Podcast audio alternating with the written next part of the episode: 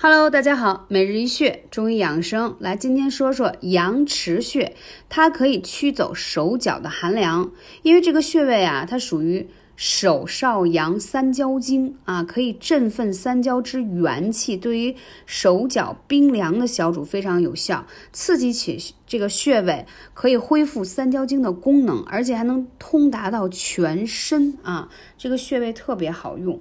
啊，经常用它去按摩，用你的这个指腹啊，大手指的指腹去按摩此穴，就可以全身都暖和。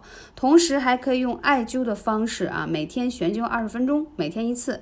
对于手腕痛、还有肩背痛、还有手脚冰凉，都是非常有效的这个阳池穴。所以赶紧用起来吧，就是这么的有效。